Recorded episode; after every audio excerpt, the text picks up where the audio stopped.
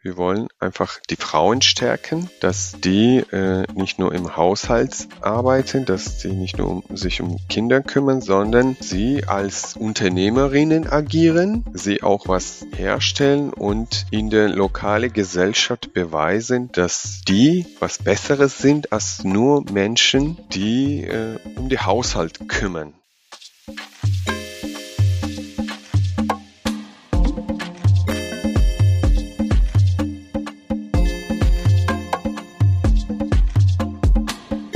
Hallo und herzlich willkommen zu Diaspora Talk Podcast.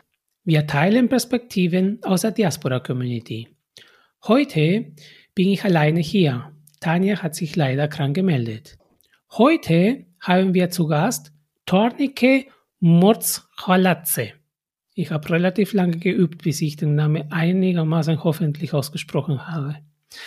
Tornike kommt aus Georgien und Deutschland. Er kam im Jahr 2005 nach Hannover, um dort zu studieren. Das war schon vor 17 Jahren. Er ist dieser Stadt treu geblieben und hat auch dort seine Frau kennengelernt. Nach seinem Studium der Politikwissenschaft und der deutschen Sprachwissenschaft hat er in diversen Integrationsprojekten gearbeitet. Er ist aktuell Projektleiter bei der Region Hannover und beeidigter Dolmetscher und Übersetzer für die georgische Sprache. Darüber hinaus ist er im Vorstand der Arbeitsgemeinschaft Migrantinnen und Geflüchtete Niedersachsen. Und er ist auch Mitglied des Integrationsbeirats in Hannover Mitte und auch Mitglied bei der SPD. Der im 2013 gegründete Verein Georgische Migrantinnen und Migranten e.V. ist die erste Anlaufstelle für die in Hannover lebenden Georgierinnen und Georgier und offen für alle Menschen, die sich für die georgische Kultur und Traditionen interessieren. Tornike ist dabei Gründungsmitglied und aktueller Vorstandsvorsitzende. Ob durch längerfristige Entwicklungsprojekte oder kurzzeitige humanitäre Aktionen unterstützt der Verein auch bedürftige Menschen in Georgien. Aktuell sind sie dabei, ein durch die Deutsche Gesellschaft für internationale Zusammenarbeit, die GIZ, gefördertes Projekt umzusetzen. Das Projekt trägt den Namen Stärkung der wirtschaftlichen Lage der Frauen im Pankisi-Tal. Tornike, schön, dass du heute bei uns bist. Ja, moin Raphael. Danke für die Einladung. Bitte schön. Normalerweise würde ich jetzt an Tanja übergehen äh, für unser Kennenlernspiel. Heute werde ich das alleine machen müssen. Ähm, Du kennst schon das Spiel, entscheide dich. Die erste Frage kommt gleich. Limette oder Zitrone? Zitrone. Weil so, weniger säuerlich oder? Ähm, also weil ich Zitrone aus ähm, Georgien kenne. In Georgien gibt es auch Zitronen und Limette war eher was Neues für mich. Äh, okay. Was ich in Deutschland kennengelernt habe. Bei mir war es umgekehrt. In Südamerika ist dann eher die Limette bekannter als die Zitrone. Ähm, spannend. Mehr Geld oder mehr Zeit? Hm, gute Frage. Ähm, aktuell mehr Geld. Hast du eine Investition für dich oder? Ja, mit dem Geld konnte man tatsächlich äh, was investieren, zumindest überlegen was zu investieren. Und wenn man noch jung ist, äh, dann kann man Geld gut gebrauchen. Aber die Zeit muss man auch nicht unterschätzen. Nach Hause bringen lassen oder abholen? Abholen. Auch essen? Ja. Cool. Pfeffer oder Salz? Pfeffer. Spannend, warum? Ja, muss ich immer erklären. Okay, jetzt ist mir klar. ja, Salz ist, viel Salz ist ungesund. Super. Und äh, mit Pfeffer schmeckt das Essen öfters besser als ohne. Und jetzt noch die letzte Frage. Mondfinsternis oder Sonnenfinsternis? Sonnenfinsternis. Danke dir. Danke für diesen kleinen Einblick. Bitte, ähm, bitte.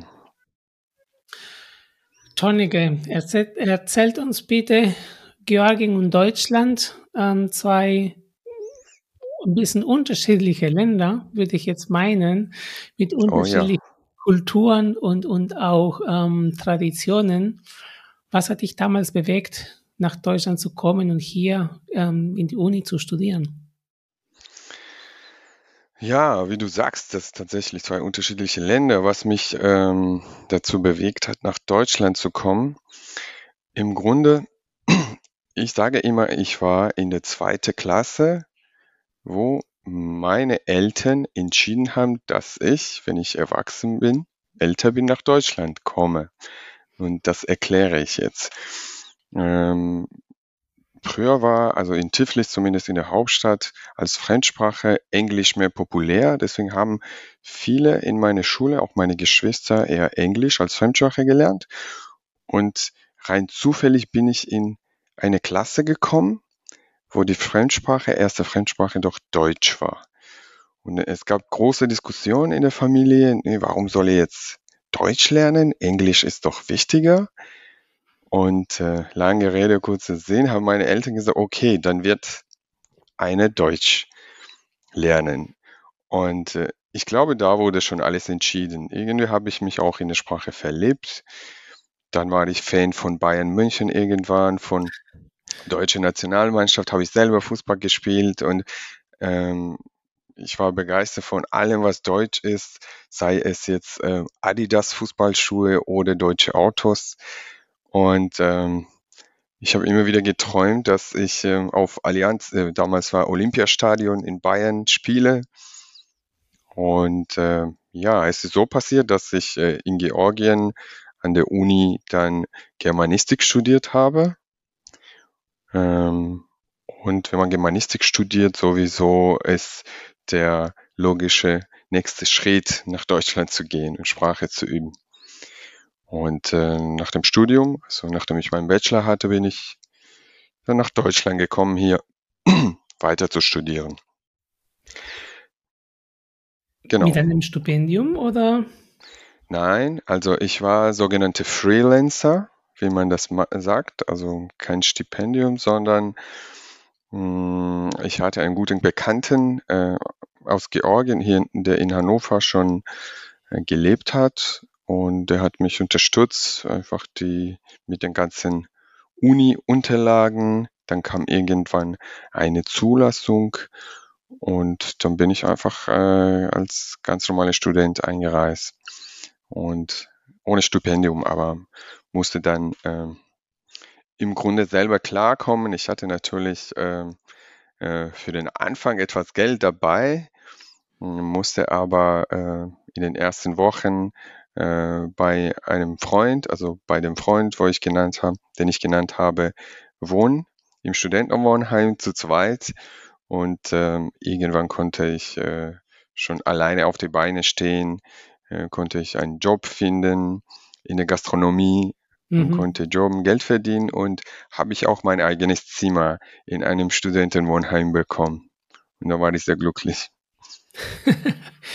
Äh, das ist immer ähm, gut, ne? wenn man schon in, eine, in einem Wohnheim da was bekommt. Kurze Frage zu, nochmal zu deiner Erinnerung zu deinen Eltern, zweiter Klasse. Ähm, was, was, hast du auch eine deutsche Schule besucht oder hast du auch schon mal Deutsch gelernt in der Schule, in einer deutschen Schule oder wo, wo hast du das gelernt? Nein, also das war keine deutsche Schule, das war ganz normale allgemeinbildende Schule.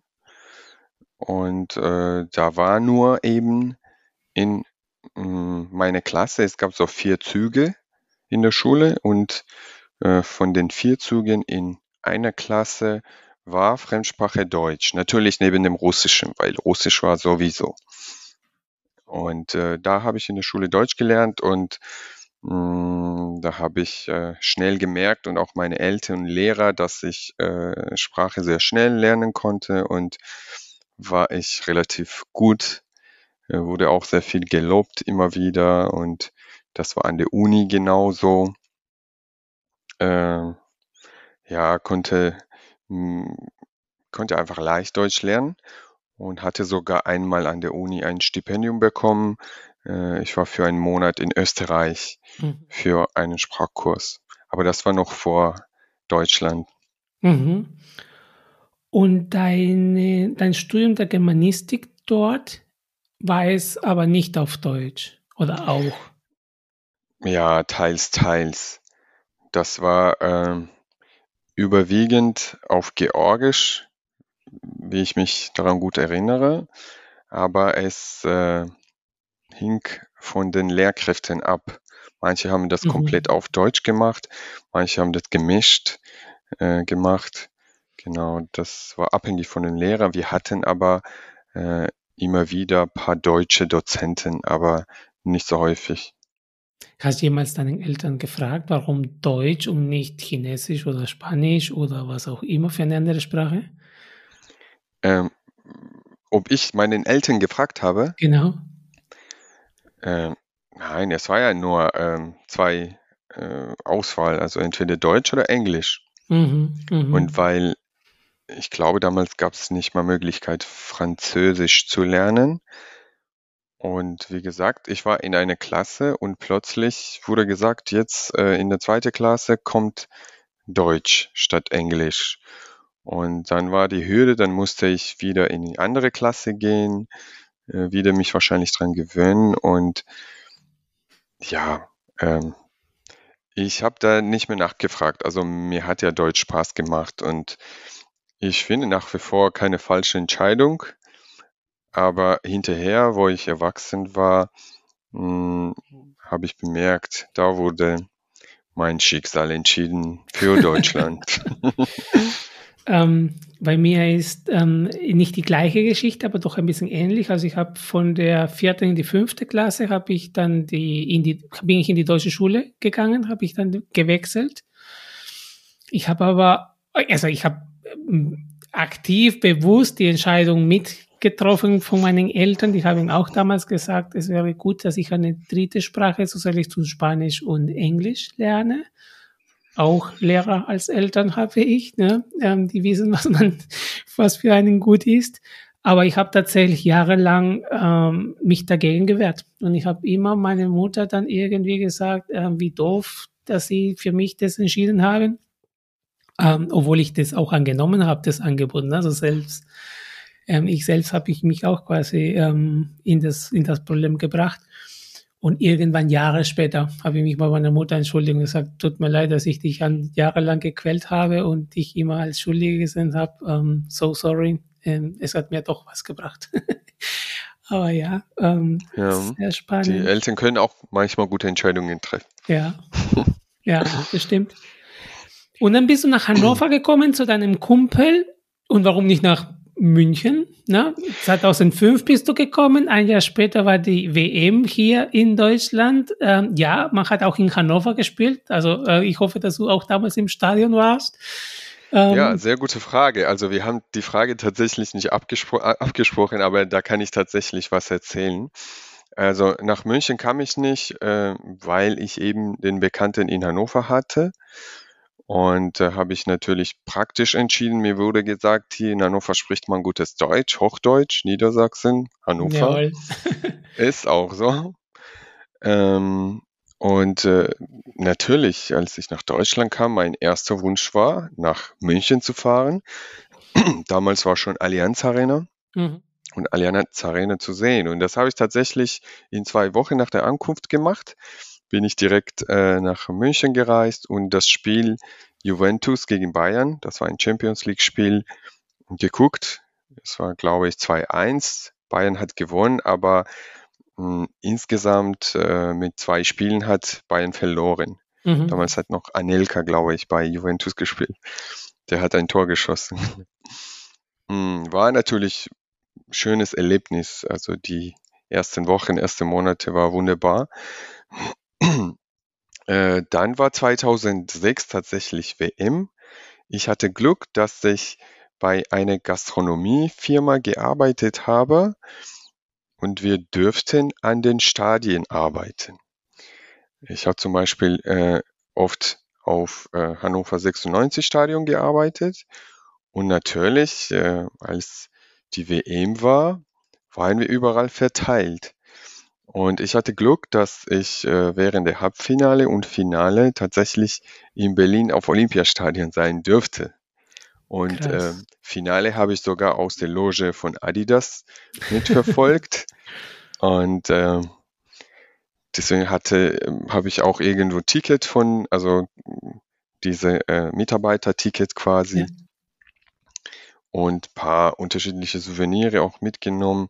Aber für mich war das jemand, der komplett neu ist und in Fußball verliebt ist, noch in deutsche Mannschaften verliebt ist. Äh, das war natürlich äh, ein Traum. Ich habe natürlich nach Hause angerufen, mit meinen Freunden gesprochen, mit meiner Familie, habe ich Fotos geschickt, äh, habe ich Sachen erzählt und da war ich natürlich sehr begeistert. Ich habe, ich erinnere mich noch, ähm, auf dem Flur da, auf dem hm, Stadion habe ich paar Spiele gesehen, so Matthias Sammer, äh, Hassan Salihamidzic, dann äh, kommt ein Kollege äh, reingerannt in die Küche und sagt hier, Maradona möchte Tee haben. äh, jemand hat mit Shakira gear äh, gearbeitet in der Loge. Ja, war auf jeden Fall sehr, sehr spannend und ähm, hatte, habe sehr gute schöne Erinnerungen, vor allem an 2006. Deswegen. Bin gespannt, wie, wir, wie viele Parallelen wir heute Abend noch ähm, finden. Ich war tatsächlich in Stuttgart als Helfer während der oh. WM. Ich habe den Vorteil gegenüber dir, ja, ich war nicht im Finale in Berlin, aber ich habe ähm, das Spiel um Platz 3 gesehen, wo Deutschland gespielt hat. Ähm, oh. Aber ja, ähm, ist tatsächlich, denke ich, für jemanden, der aus dem Ausland kommt, in diese Zeit in Deutschland anzukommen, das war eine besondere Zeit. 2005, 2006 erlebe ich das aus, also habe ich einfach in Erinnerung behalten, das war eine wunderschöne Zeit in diesem Land zu sein. Ähm, alle total offen, alle total happy, richtig Gastgeberfreundschaft ähm, dabei, ähm, total international. Ähm, und du warst auch mittendrin in dieser, in dieser Bewegung. Wie bist du tatsächlich auf dieses Thema ähm, Verein in Deutschland gestoßen? Was hat dich da, was war da der, der prägende Moment, wo du gesagt hast, ähm, ein paar Jahre später gesagt hast, ähm, jetzt würde ich gerne einen Verein gründen? Ähm, wahrscheinlich zwei Sachen. Eine Sache ist, dass ich äh, schon von Jugend an sehr aktiv war, auch in Georgien und ähm, habe ich äh, an verschiedenen humanitären Aktivitäten mich beteiligt. Ich war in Georgien auch äh, an der Uni in der studentische Selbstverwal Selbstverwaltung, äh, so wie ASTA hier in Deutschland. Mhm. Bisschen politisch auch aktiv. Und zweite hm, Grund ist, was wahrscheinlich bei meisten Migranten der Grund ist, ähm, im, sich zu organisieren und äh, etwas Kulturelles zu machen. Mhm. Erstmal für sich selber und dann anderen zu zeigen. Und ähm, irgendwie, ich kenne ja viele Georgier hier und es war immer der Wunsch, äh, bei vielen so was gemeinsam zu organisieren oder Verein zu gründen. Genau, und dann hm, hatte ich einmal Gespräch mit einem guten Freund und äh, genau haben wir gedacht, jetzt sollen wir endlich mal machen. Es wird so viel geredet. Wir wissen, wie das geht. Und äh, genau, dann haben wir uns nochmal mehr informiert, äh, haben wir uns äh, zu siebt versammelt, wie das nötig ist in Deutschland und äh, einen Verein gegründet. Mit dem Ziel, so wie äh, das äh, bis jetzt in unserer Satzung steht, äh, äh, die Menschen aus Georgien bei der Integration hier in Deutschland zu unterstützen, mh, georgische Kultur aufzubewahren, mh, georgische Sonntagsschule zu gründen, Kulturveranstaltungen zu machen. Im Grunde ist unser Verein, ähm, wurde gegründet eher als Kulturverein, würde mhm. ich so sagen. Ähm, ich habe jetzt gerade viele Fragen, aber ich versuche mich ähm, ein bisschen zu sortieren. Du hast vorhin gesagt, wir wissen, wie das geht, einen Verein zu gründen. Mhm. Habe ich das richtig verstanden? Woher habt ihr das gewusst? Wer hat es euch Nee, erzählt? ich, ich meine, wir, wir zwei, also in dem Fall, ähm, als wir uns getroffen haben, wir haben im Vorfeld informiert. Ich war aber, ähm, weiß nicht, ob ich in einem Verein aktiv war. Ähm, ja, ich habe das äh, viel gelesen. Ja, ich kann vielleicht sagen, äh, es gibt in Hannover äh, Migrantenorganisationenverband, also AMPFen, wo ich jetzt im Vorstand bin. Und diese Organisation hat diverse Fortbildungen oder Schulungen gemacht äh, für Migranten, die äh, Wunsch hatten, Verein zu gründen, über Vereinsgründung einfach Rechtsschulung, Finanzen, wie funktioniert das Mhm. Ganze. Und äh, da haben die immer wieder teilgenommen. Also ich und der, ein Freund von mir. Und ähm, wo ich gesagt hatte, wir wissen doch, das heißt, viele andere wussten das nicht, aber wir wussten das jetzt, wie das geht. Und mh, wir sollten diese Initiative einfach nehmen und die anderen auch einfach mit einbeziehen. Und Mhm. bis heute sind wir beide immer noch aktiv in dem Verein mit äh, kurzen Pausen zwischendurch. Äh, genau. Also ganz am Anfang wussten wir natürlich nicht, weil das ist komplett anders. In Georgien brauchst du zehn Minuten, einen Verein zu gründen und kannst du das alleine machen. Verstehe. Ähm, wie ist es die georgische Diaspora-Community hier in Deutschland verteilt? Hast du ein, ein, eine Idee, hast du ein Bild davon? Ähm, weil du sagtest, ähm, du kennst einige Georg Menschen aus Georgien und ähm, sind es alle in Hannover? Sind es alle in der Region oder sind sie in Deutschland verteilt? Hast du da überhaupt ein Bild? Nein, ich glaube, so kann man nicht sagen, dass äh, so ein Gebiet, das sind die meisten Georgier. Ähm, ich glaube, die meisten Georgien sind in Großstädten einfach. Mhm. Und äh, wahrscheinlich prozentuell, je nachdem wie groß die Stadt ist, äh, danach verteilt. Ähm, in Nordrhein-Westfalen sind viele, ich kann mir vorstellen, dass in Berlin äh, sehr viele sind, weil einfach Berlin groß ist und bekannt ist. In München ist eine große georgische, äh, gut organisierte Diaspora, so älteste georgische Verein. Gibt es auch georgische Kirche. Ähm, ja, aber in Hannover sind nicht die meisten, weil es gibt größere Städte, es gibt größere Ballungsgebiete und ähm, Mhm. ich würde sagen, die sind einfach verteilt. Überall. Ähm, deine Geschichte hört sich sehr smooth an, ne? sehr. Ähm, bisher hast du noch nicht, also wir haben halt die unterschiedliche ähm, Wege, die wir hier im Podcast hören. Dein Weg hört sich jetzt sehr leicht, sehr smooth an. Ähm, Möchtest du traurige Sachen hören? Nein, wenn es welche gibt und du die sprechen möchtest, gerne. Ne? Aber ich möchte einfach nur so, es hört sich einfach schön und gut und smooth an, ne? so wie du das gerade erzählst. Ob das tatsächlich der Wahrheit entspricht oder nicht, ähm, korrigiere mich gerne. Ähm, aber habe ich jetzt bisher noch nicht das Gefühl gehabt, dass du ein großes Problem hattest bei der Integration.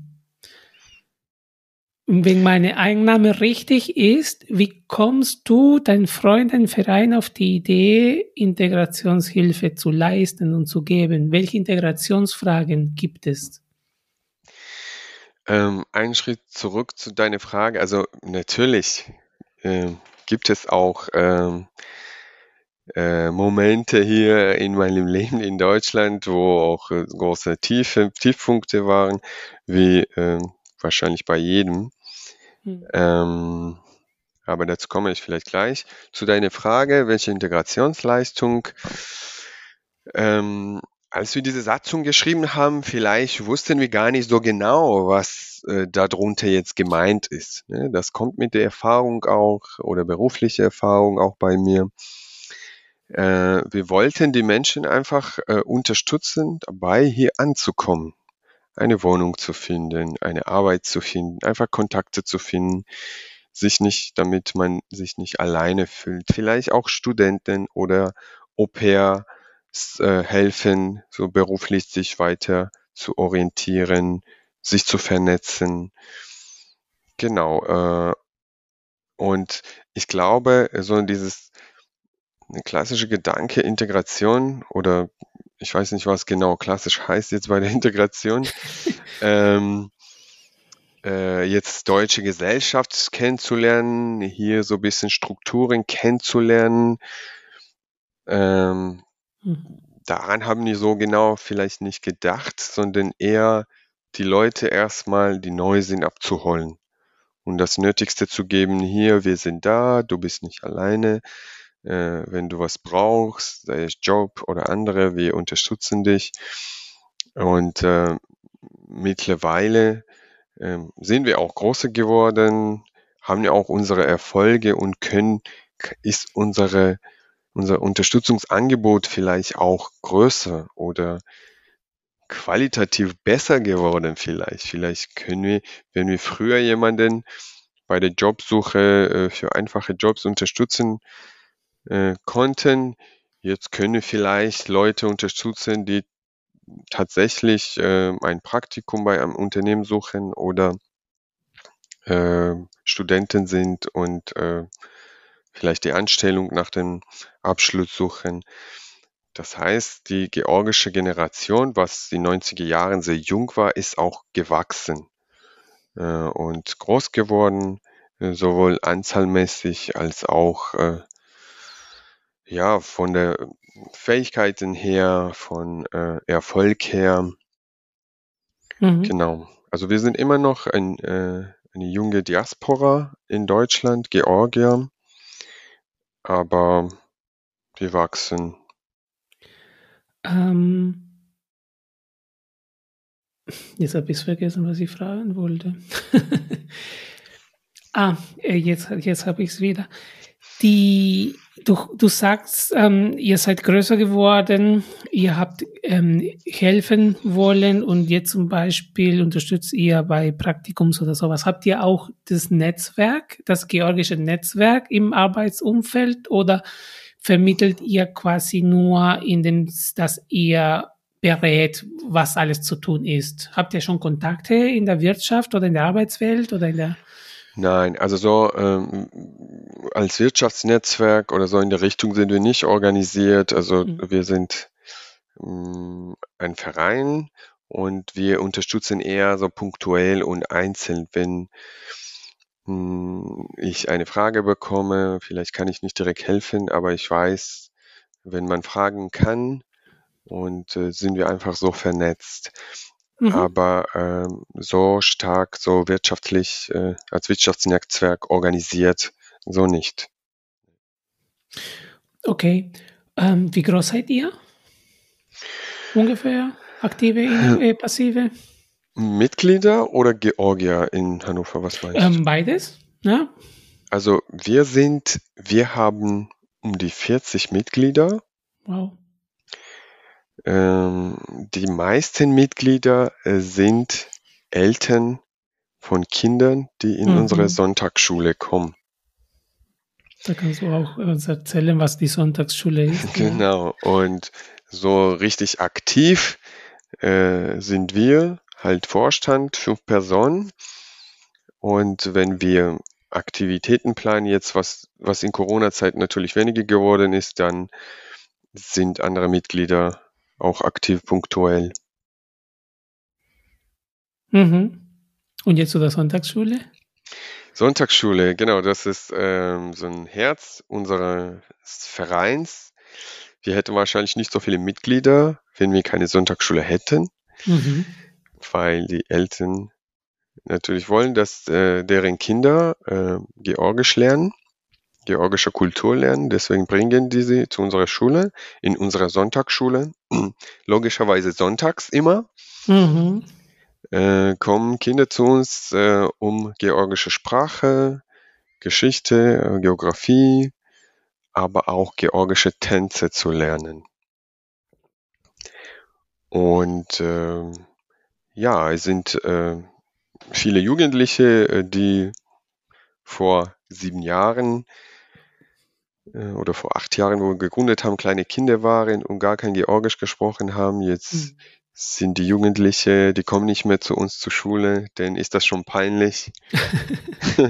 Sie sind schon in, äh, ja, in dem Alter und äh, das ist tatsächlich super, dass einfach ein paar Personen einen Verein gründen und hinterher viele Kinder ja. und hinterher sieht man einfach Ergebnis. Also das ist alles niederschwellig angefangen. Das ist auch bis heute teil niederschwellig, würde ich sagen. Aber äh, man hat die Ergebnisse und unsere Kinder tanzen georgisch.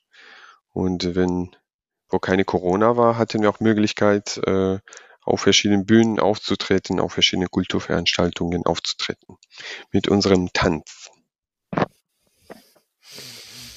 Finde ich tatsächlich ähm, einen extrem wichtigen Beitrag für diese Brückenbaueraufgabe, die so ein Verein und so ein Kulturverein wie, wie, wie dein mit sich bringt. Ne? Wie schaffst du tatsächlich ähm, hier in Deutschland die Kulturen trotzdem näher zu bekommen, ne? die, die, die Mischung zu ermöglichen. Ne?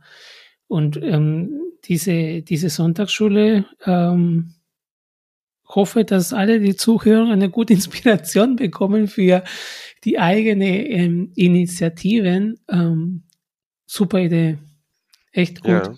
Vielleicht noch ein Tipp. Ich weiß nicht, äh, wie in anderen Städten das ist.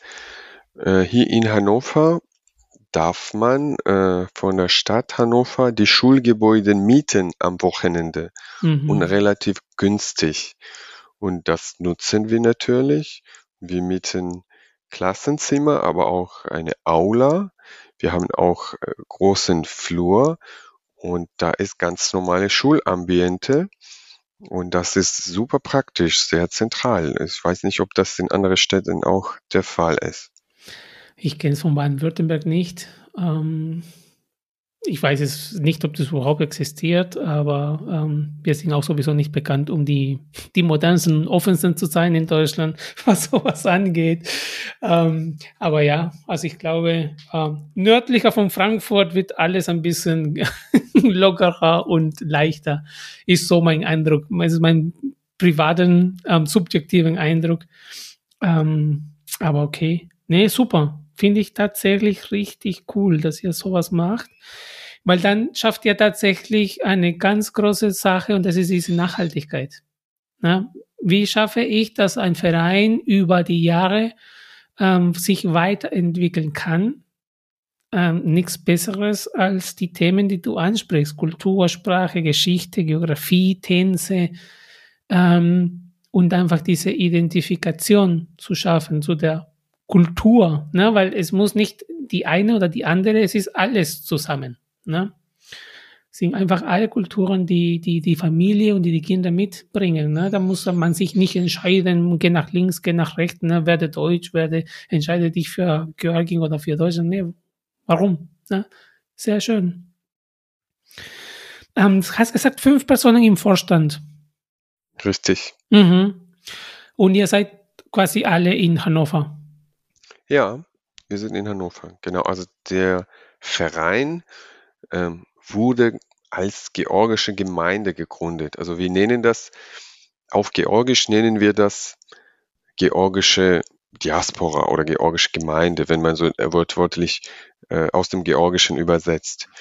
Aber offiziell heißen wir georgische Migrantinnen und Migranten e.V., aber wir nennen das nicht, also wenn ich das jetzt auf Georgisch übersetzen würde, würde das so ein bisschen äh, lustig klingen. Deswegen nennen wir das einfach georgische Diaspora in Hannover. Ähm, wobei wir jetzt mittlerweile auch international Projekte machen und haben die entsprechend auch Satzung geändert, dass wir nicht an Hannover gebunden sind. Okay. Und äh, wir haben auch äh, sehr schlaue Namen. Also viele denken wahrscheinlich, dass wir Diaspora für ganz Deutschland sind. Aber ist erstmal nicht so. Ja, ja, ja, verstehe ich. Ich komme, ich komme gleich zu der Corona-Frage. Ähm, die komme ich, ähm, möchte ich die noch stellen, aber ich behalte die kurz für mich.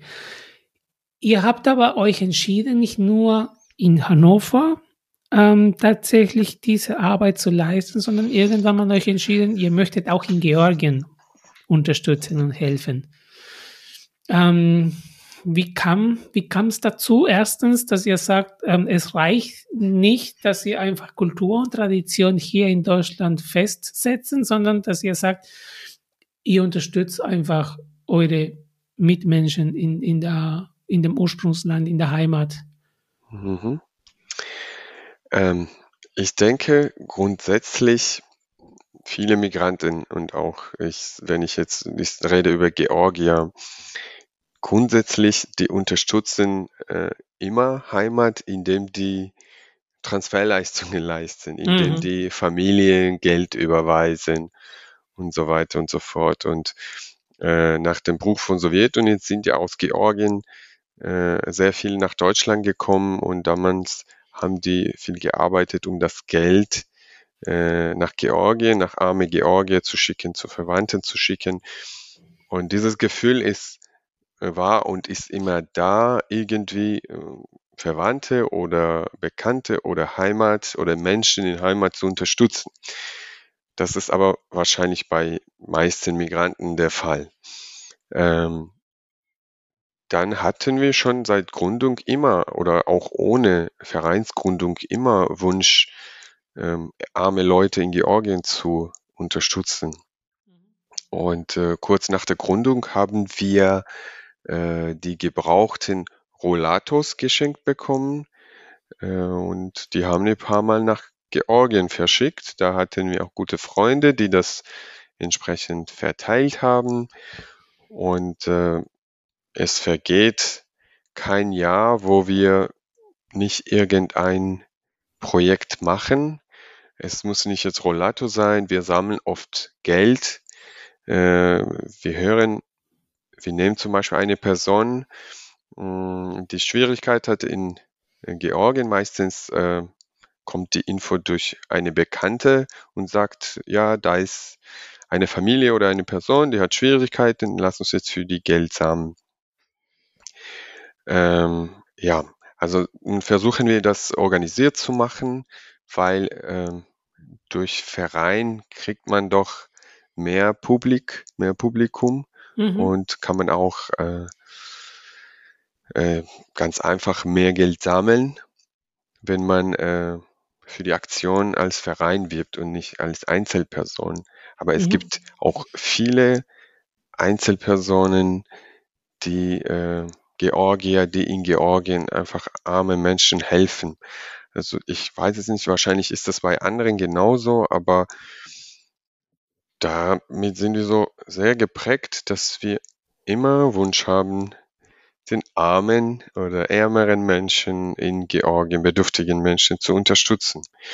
Und äh, oft das wissen wir auch gar nicht, wenn wir unterstützen, weil wir einfach hm, die Person die eine Initiative hat, den vertrauen und sagen, ob das jetzt 20 Euro ist oder 10 Euro ist, dann legen wir einfach und äh, helfen wir die.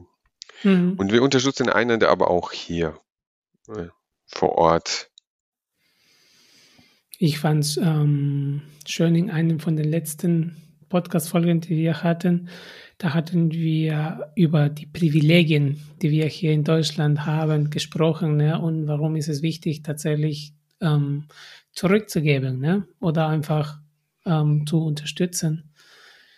Ähm, wie seid ihr aber tatsächlich auf die Idee gekommen, Förderprojekte zu machen? Ähm, also die eine Sache ist, okay, jemand hat eine Idee, jetzt organisiert ihr euch, ähm, mietet ihr einen Transporter, ihr fährt einfach Sachen runter aber eine andere Geschichte ist oder eine andere Hürde ist tatsächlich zu sagen, okay, ich suche mir jetzt eine Förderung und mache ich einfach ein Projekt, der über 40.000 Euro ähm, Investitionsvolumen hat.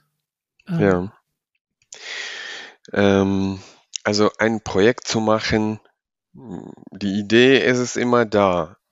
Die Hürde bei Migranten, also nicht nur bei Georgien und Migrantenvereinen, ist das Know-how und die Kapazitäten, das Ganze ähm, zu wuppen, erstmal ein Projekt zu schreiben, das umzusetzen, überhaupt Informationen zu haben. Hm, ich hatte tatsächlich Glück, dass ich im Projektbereich gearbeitet habe und Mhm. seit meinem Studium immer Projekte gemacht habe, kleine Projekte geschrieben habe auf kommunaler Ebene.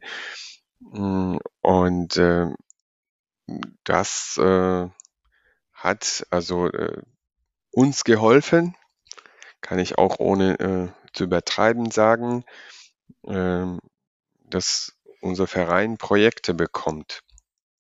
Also jeder Ja. hat im Verein äh, seine Stärken.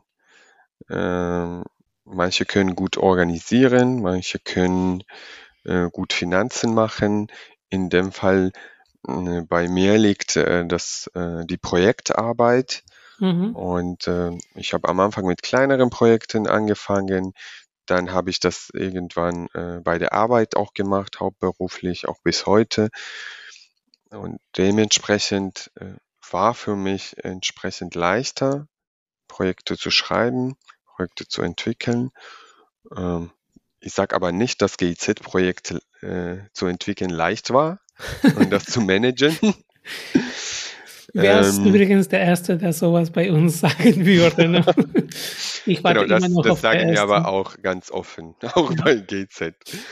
Ähm, genau, und äh, was äh, größere Projekte angeht, tatsächlich die zwei GZ-Projekte, das sind unsere äh, Vorzeigeprojekte, unsere Mhm. größeren Projekte. Äh, das war früher äh, unmöglich vorzustellen, dass wir einmal 40.000 Euro bekommen für ein Projekt und einmal 20 oder 22.000. Äh, Genau, aber äh, das, die Projekte haben die natürlich mit Hilfe und mit Unterstützung unserer Partnerorganisationen und unserer äh, lokalen Experten oder Diaspora-Experten äh, geschrieben. Und das war eine Teamarbeit, so international quasi. Ja, wie gesagt, zu deiner Frage, wie kommen wir dazu? Also man hat immer Wunsch und Lust, ein Projekt zu machen, aber muss man gucken, hat man überhaupt Ressourcen dafür, äh, Projekt zu schreiben und was wichtig ist, Projekt durchzuführen und das Ganze dann äh, finanziell, aber auch inhaltlich später mit dem Geldgeber abzurechnen. Und das verlangt sehr viel Zeit, vor allem, dass meistens äh, diese ganze Koordination äh, nicht vergütet wird und ehrenamtlich gemacht wird. Ja. Ja, da hast du ähm, den Finger in allen Wunden, glaube ich. ähm, Komme ich äh, gleich tatsächlich noch dazu. Ähm, was macht ihr in eurem aktuellen Projekt? Genau, unser aktuelles Projekt heißt äh, Stärkung der wirtschaftlichen Lage der Frauen im Pankisi-Tal. Pankisi-Tal äh, ist ein Tal in, äh, in Georgien, also nordostlichen Georgien. Das ist äh, in der Region Kachetien und in diesem Tal gibt es ein Dorf Duisi. In diesem Dorf leben äh, tschetschenische Minderheiten, also Kisten. Da sind die muslimischen Minderheiten in Georgien. Und äh, in, mit unserem Projekt wollen wir äh, die Frauen vor Ort stärken, indem die deren wirtschaftliche Situation verbessern. Was machen wir genau? Äh, wir bringen den Frauen die Herstellung von Keramik und bringen gleichzeitig bei, wie man diese Keramik äh, vertreibt, wie man die an Kunden bringt. Hintergrund ist, dass ähm, in der Region, also ich habe gesagt, in den muslimischen äh, Minderheitenregionen, aber auch teilweise auch in Georgien gibt es äh, weiterhin äh, diese alte, äh, mh, alte Rollenverständnis, Mhm. was Frau-Mann angeht. Und da ist es besonders wegen der Kultur. Die Frauen haben äh, in der Familie, so vorsichtig zu sagen, weniger zu sagen. Und äh, deswegen wollen wir das ändern. Wir wollen einfach die Frauen stärken, dass die äh, nicht nur im Haushalt arbeiten, dass sie nicht nur um, sich um Kinder kümmern, sondern äh, sie als Unternehmerinnen agieren, sie auch was herstellen und in der lokalen Gesellschaft beweisen, dass die was Besseres sind als nur Menschen, die äh, um den Haushalt kümmern. Ja. Wobei muss man sagen, um Haushalt zu kümmern, das ist äh, eine der schwierigsten Aufgaben überhaupt. Äh, und wenn Sie das können, dann können Sie auch Unternehmerinnen sein. Ähm, wir hatten Glück, dass wir äh, eine sehr gute Keramikexpertin in Deutschland mhm. aus Freiburg kennenlernen dürften. Äh, das ist Nonna Otarashvili aus Georgien. Die lebt auch sehr lange in Deutschland und sie hat eigene Keramikwerkstatt und dies in dem Projekt unser, unsere Diaspora-Expertin. Dies aktuell gerade ist sie auch da vor Ort, äh, also seit paar Tagen vor Ort in Duisi trotz Corona und unterrichtet die Frauen. Wir sind in der letzten Phase unseres Projektes. Genau. Und haben die noch eine weitere Expertin, aber lokal aus Georgien, äh, die unterrichtet in der Entrepreneurship, im mhm. Unternehmertum, damit die Frauen deren Produkte äh, so erstellen, dass es für die Kunden auch äh, attraktiv ist. Ein weiterer Punkt im Projekt ist, wir wollen äh, eine Webseite für diese Unternehmerinnen, für diese Frauen aus Pankisital erstellen und auf der Webseite die Profile und die Arbeit äh, von dieser Frauen, von Keramikarbeit äh, präsentieren, platzieren. Genau, damit äh, deren Arbeit bekannter wird. Äh, Pankisital ist gleichzeitig ein touristisch, eine touristische Region in den letzten Jahren und es ist großes Potenzial, dass die Frauen deren Keramik äh, auch an die Touristen verkaufen. Mhm.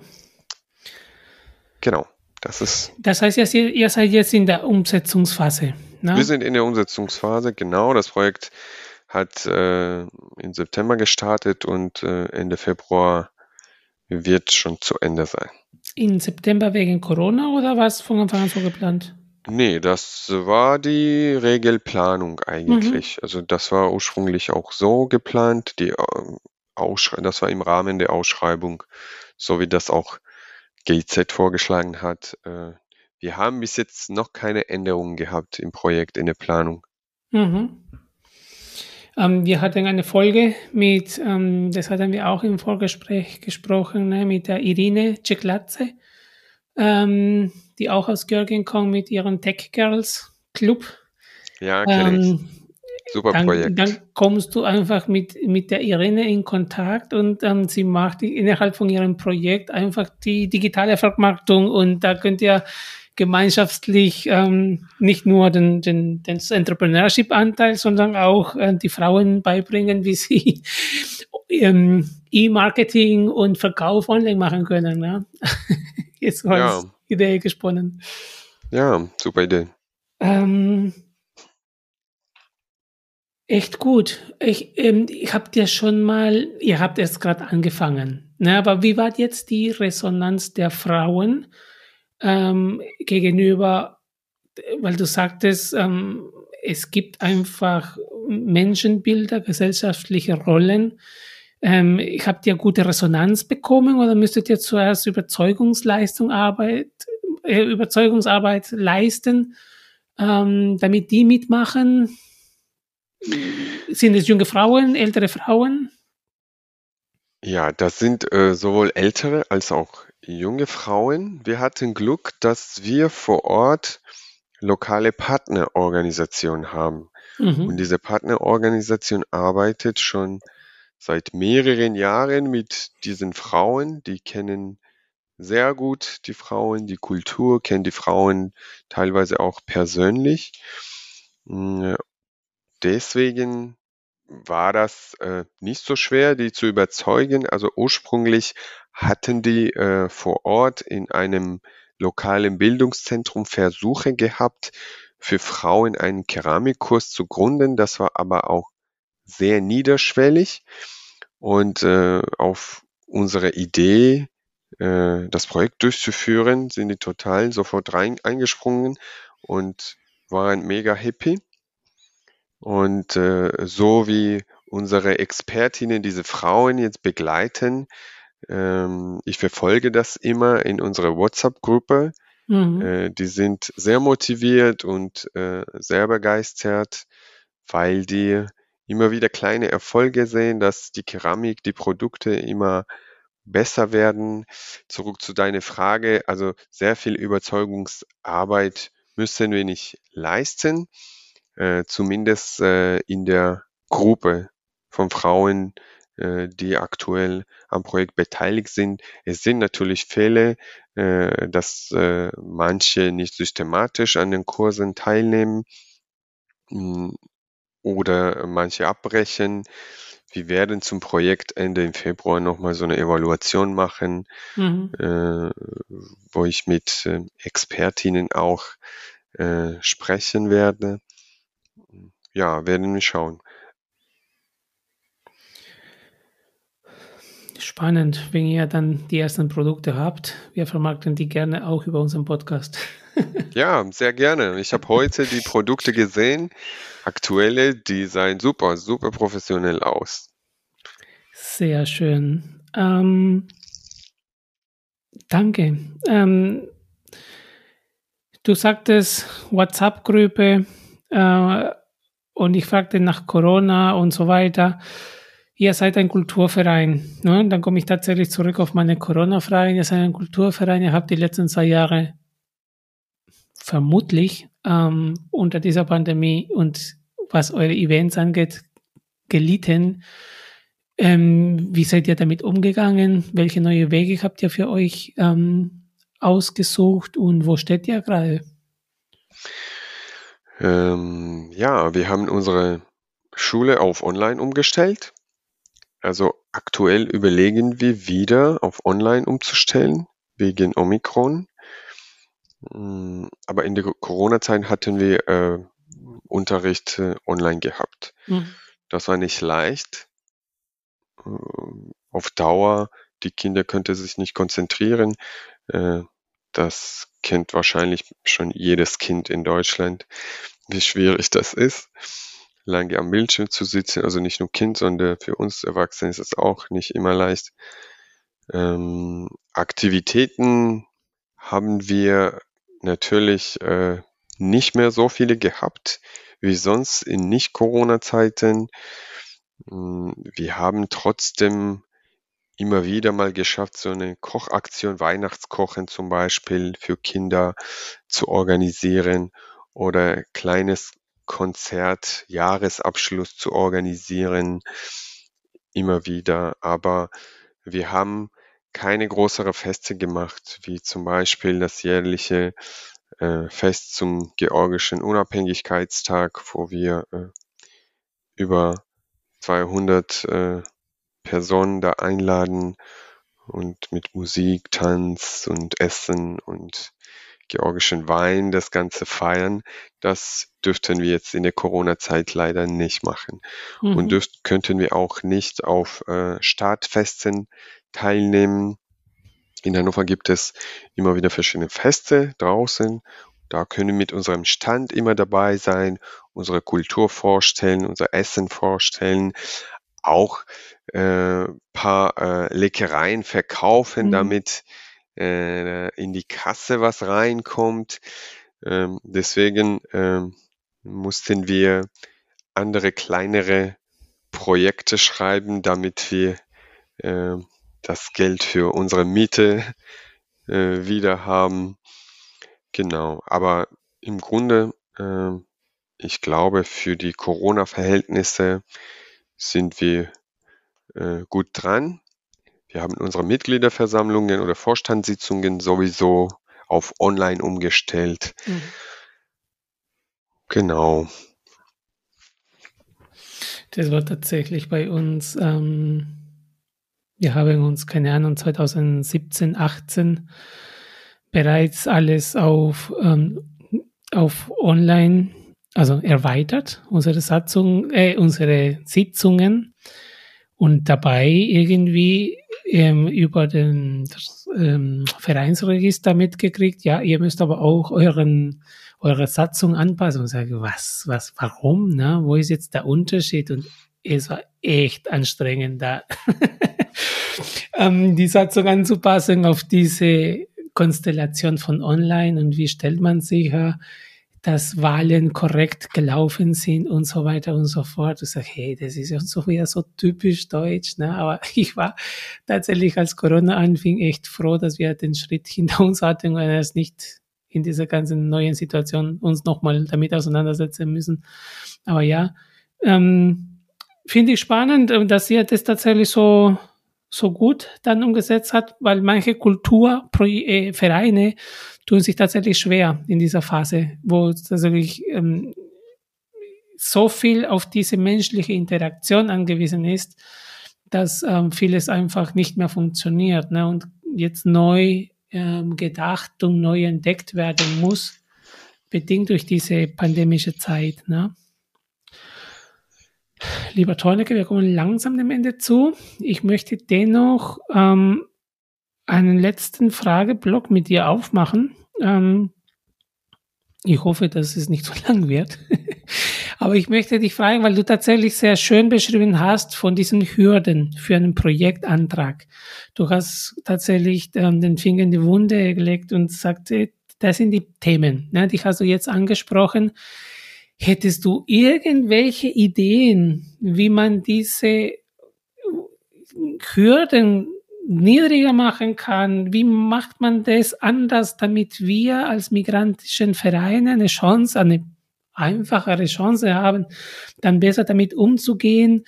Ähm, wie kriegt man leichter Ressourcen dazu, Finanzen, Projektleitung, Projektmanagement zu machen, Förderanträge, komplizierte deutsche Sprache? Hast du überhaupt eine Idee, wie das Ganze verbessert werden kann? Ähm, ja, sehr schwierige Frage. Ähm, man kann die Sachen von zwei Seiten verbessern. Einmal kann man bürokratische Hürden abbauen und andererseits müssen sich die Leute weiterbilden oder Erfahrung sammeln. Einfach müssen sich einfach daran wagen und ähm, daran auch lernen. Weil wenn man das nicht macht, dann lernt man auch nicht, auch die mhm. komplizierte Sachen. Ähm, es gibt durchaus äh, Beispiele, also zumindest in Hannover gibt es äh, das Projekt House of Resources. Ich glaube, das ist vom BAMF mhm. gefördertes Projekt in mehreren Bundesländern. Und äh, das ist ein Ansatz, dass äh, die Vereine bei einem Dachorganisation vor Ort niederschwellige Anträge stellen können. Also zumindest in Hannover ist so, die werden beim Antragsschreiben ähm, wirklich, wirklich detailliert ähm, beraten und dann wird, werden die ganzen Unterlagen quasi vorgekaut und äh, man muss nicht mehr so viel machen, ähm, dass es so vereinfacht ist. Ja. Das ist eine Sache. Das heißt, es gibt solche Ansätze, aber andererseits, äh, Vereine müssen sich auch selber weiterentwickeln äh, und müssen schauen, dass die die Personen in den Vereinen bringen, die auch das können. Es ist oft das, dass äh, in Migrantenorganisationen viele Menschen äh, von der ersten Generation sind und vielen auch schwerfällt, ähm, Projekte auf Deutsch zu schreiben oder umzusetzen. Und es sind auch viele ältere Menschen, die äh, schon länger im Verein sind, die wollen da nicht loslassen. Teilweise öffnen sich nicht für neue Leute. Und meiner Meinung nach, das ist eine Lösung. Die Vereine sollen sich öffnen, auch nicht nur für Migranten, sondern auch für die Deutschen, die äh, Lust haben, zum Beispiel in einem spanischen Verein zu engagieren und oder die Menschen, die einfach äh, bessere Projekte schreiben können. Und äh, wenn man gute personale Ressourcen hat, äh, da kann man auch Verein ähm, besser entwickeln. Mhm. Weil Verein ist ja nicht nur das, was auf dem Zettel ist, sondern Verein sind die Vereinsmitglieder. Und ob Verein entwickelt wird oder nicht, das hängt von dem Verein. Und wenn man selber nicht schafft, dann holt man die Hilfe und Unterstützung. Und das ist meine Empfehlung. Ähm, Finde ich spannend. Danke für, für, für deinen Einblick, weil wir sehr, ja, vielleicht sehr oft ähm, das Thema beim anderen sehen. Ne? Du hast ja tatsächlich gesagt, Entbürokratisierung ist ein Aspekt, aber ich glaube, jetzt ähm, ist uns ganz klar, dass es auch an uns liegt ne? und aus uns liegen muss. Ne? Ich hatte im letzten Jahr einen Workshop gehalten, ähm, wie wir, also die Fragestellung von dem Workshop war, wie wir tatsächlich ähm, Projekte und Vereine nachhaltiger machen und zukunftssicher. Und da hat mir tatsächlich so ein bisschen das gefällt, dass es, dass wir an uns arbeiten äh, müssen. Ne? Ähm, da hätte ich dich gerne als Teilnehmer gehabt. ähm, lieber Tornike, ähm, eine letzte Frage. Also ich habe eingangs vorgelesen, du engagierst dich extrem viel in der deutschen Politik, in deiner ähm, in, in der Heimatpolitik. Ähm, du, du bist sehr engagiert. Äh, wie kriegst du das alles gebacken? Woher bekommst du dann die Motivation? Was inspiriert dich? Wie, woher kriegst du dann das Engagement weiterzumachen? Verrät uns das. Äh, ja, das äh, liegt, glaube ich, äh, an mir einfach, dass ich einfach solcher Typ bin. Äh, ich brauche diese Bewegung, äh, ich brauche die Ideen, ich brauche die Idealen auch. Ähm, ich muss in Bewegung sein, ich muss was ändern, ich muss was äh, zu Besseren ändern und äh, ich muss was entwickeln. Ja, und äh, dafür finde ich äh, immer wieder Zeit, obwohl meine Frau nicht immer damit glücklich ist. Ähm, aber ja, das brauche ich, kann man so sagen. Ich brauche äh, aktiv zu sein, gesellschaftlich aktiv zu sein und was zu bewegen und äh, vielleicht was zum Positiven zu ändern. Und das macht einfach Spaß. Und wo siehst dann dein Verein in den nächsten Jahren? Ähm, habt ihr so ein, ein, ein Wunschbild? Ja. Natürlich weißt du das nie, wo, wo der Weg hingeht, aber habt ihr so eine Idee? Was, was wäre so als nächstes Ziel bei euch? Ja, wir haben letztes Mal äh, darüber gesprochen, dass wir vielleicht uns endlich mal hinsetzen sollen und zum ersten Mal überlegen, was ist unsere Vision und nicht immer so von einem Tag auf anderen Tag arbeiten, sondern mhm. was ist die Vision in fünf Jahren? Und das ist eine gute Idee, das haben wir noch nicht gemacht. Also die Entwicklung des Vereins, erstmal muss ich sagen, Potenzial ist da. Wir haben zumindest jetzt zwei große Projekte gemacht mit GZ und andere kleinere auch. Potenzial ist da und die Entwicklung des Vereins wird davon abhängig sein, welche Personen, wie viele Personen wie sich engagieren werden. Und äh, natürlich, wenn ich mir so wünschen würde, würde ich mir wünschen, dass wir einen Verein haben, wo äh, äh, nicht nur Ehrenamtliche, sondern auch hauptamtliche Personen arbeiten und so, wo wir feste Struktur oder feste Räumlichkeiten haben, ähm, dass wir viel mehr anbieten können. Aber ich weiß auch realistisch, das braucht sehr viel Aufwand, das braucht auch die Menschen, die das machen wollen und können und das ist ein langer Weg, mhm. aber ist machbar. Also nicht nur bei uns, sondern äh, bei jedem kleinen Verein, wo fähige Leute sind und eine Vision, wo man eine Vision hat, welche Richtung das gehen soll. Und diese Vision, hinter dieser Vision auch die Leute stehen, ähm, dann ist das machbar. Also in Deutschland ist alles machbar. Hatte ich am Wochenende meiner Tochter gesagt. Ähm, es ist spannend, äh, wieder so eine Parallele heute Abend. Ähm, wir hatten darüber gesprochen, was sie werden möchte und bla bla bla. Und sie sagt, hey du, wo ich herkomme, ist nicht alles machbar. Aber hier in Deutschland ist alles machbar. Ne? Ähm, Schönes Schlusswort. Ja. Ähm, damit alles machbar wird, meine allerletzte Frage. Wie kann man euch erreichen? Wie kann man euch kontaktieren? Ja, ihr seid sehr lokal fokussiert ähm, in Hannover, aber trotzdem, wenn jemand in Hannover gerade zuhört und, oder in der Nähe und sagt, hey, ich möchte da rein, ich möchte euch helfen, die Vision zu finden, ich möchte Tornike unterstützen, wie erreichen wir euch?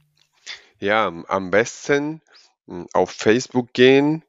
Hm, es gibt eine große Facebook-Gruppe, hm, Hannoversche, nee, Georgische Hannover, Georgisches Hannover, aber das auf Georgisch geschrieben. Das mhm. heißt Kartuli Hanoveri. Das ist tatsächlich mit georgischen Buchstaben geschrieben. Das findest du jetzt nicht, wenn du googelst. Äh, und da sind sehr viele Menschen aus Hannover und wir als Verein moderieren auch diese Gruppe. Das ist eine offene Gruppe, das ist nicht Vereinsgruppe, sondern wir moderieren das einfach. Und äh, da kann sich jeder melden, da posten wir immer unsere Neuigkeiten. Ansonsten haben wir natürlich unsere Facebook-Seite, Georgische Migrantinnen und Migranten e.V. Und wenn man das in Facebook reinschreibt, dann sieht man unser Logo und unser Verein und da sieht man auch die Neuigkeiten von uns und kann man uns auch anschreiben. Vielen Dank, Torneke. Ähm, in Deutschland ist alles machbar. Danke, dass du das heute Abend machbar gemacht hast, bei uns zu sein. Danke für deine tolle Geschichten, sehr erfrischend. Vielen Dank und bis ja, nächstes Mal. Danke, Raphael, und viel Erfolg bei eurem Podcast weiterhin. Dankeschön.